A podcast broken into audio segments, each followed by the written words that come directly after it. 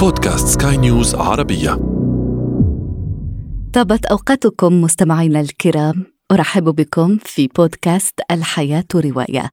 في هذا العدد مختارات من نصوص كتبت عن علاقة الأب والابنة متابعة طيبة. الحياة رواية.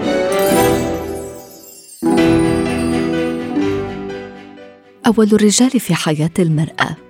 حبها الأول والأبدي. الأب.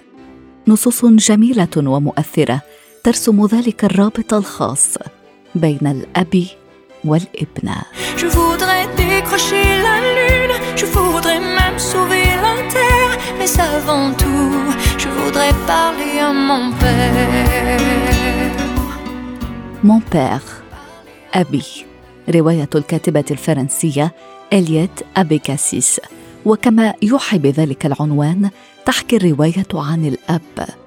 ذاك الأب الذي تعشقه إلينا أكثر من أي أحد.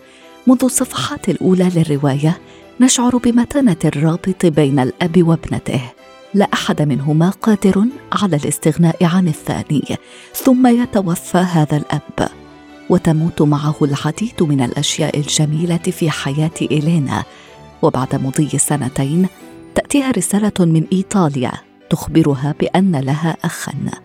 ينجلي السر الذي أخفاه عنها والدها بعناية. تصعق إلينا من الخبر لكنها تقرر مع ذلك ملاقاة بول. وبمجرد أن يلتقيا تصير ممزقة بين متعة الحديث عن والدها مع شخص من صلبه وبين الرغبة الأنانية في إبقائه لنفسها فقط. ثم شيئا فشيئا تكتشف إلينا الوجه الآخر للأب المحبوب المبجل ستكون الحقيقة مؤلمة غير متوقعة ومدمرة لكن أليس ذلك ما يحدث في أحيان كثيرة؟ نبحث عن الحقيقة بأي ثمن وعندما ندركها نعود ونتمنى لو أننا لم نعرفها أبدا Did you hear that? I said I didn't want any daddy but him. ذات مرة اتفقت فتاة صغيرة ووالدها على أن يقرأ لها الأخير القصص والروايات طيلة مئة ليلة متتالية.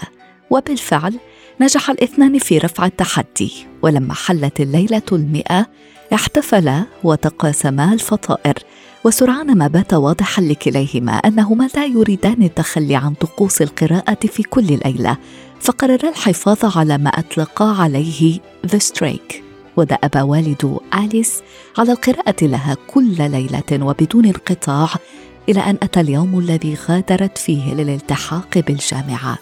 توقفت القراءة الليلية بين الوالد والابنة بعد ثلاثة آلاف ومئتين وثمان عشرة ليلة. في The Radiant Promise My Father and the Books We Shared توظف الكاتبة الأمريكية أليس أوزما ليالي القراءة تلك بمثابة إطار لمذكراتها وتستهل كل فصل باقتباس من رواية تشاركتها مع والدها رواية سمتها البارزة رابطة الأب والابنة فالأم غادرت بيت الأسرة ولم يبدو أن ذلك أثر كثيرا على آليس ووالدها كما أن شقيقة آليس تغيب أكثر مما تحضر في سطور شقيقتها. يبرز الكتاب أيضا مزايا القراءة اليومية في العلاقة مع الآخر في بناء شخصيه الطفل وأيضا في كل الذكريات واللحظات التي يمكن ربطها بالقراءة. ونقرأ في الرواية على لسان والد آليس. أعظم هدية يمكن أن تمنحها لأطفالك هي وقتك واهتمامك الكامل. قبل أن أنسى باكورة روايات الكاتبة الفرنسية آن بولي. مغامرة أدبية حميمة. الكتابة عن الأب الذي توفي لتوه. بصراحة وعفوية واهتمام بالغ بالتفاصيل.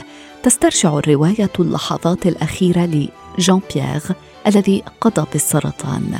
هي فرصة لتجاوز الذكريات السيئة واللحظات الصعبة وسنوات الحياة الضائعة بسبب الكحول والمخدرات. قد نتوقع أنها قصة حزينة ومأساوية وقد يكون الأمر كذلك في بعض الأحيان لكن أسلوب السرد يعتمد أيضا على الكثير من حس الدعابة من الرقة والحنين إلى الماضي. لكن أليس هذا ما يشعر به كل من فقد عزيزا؟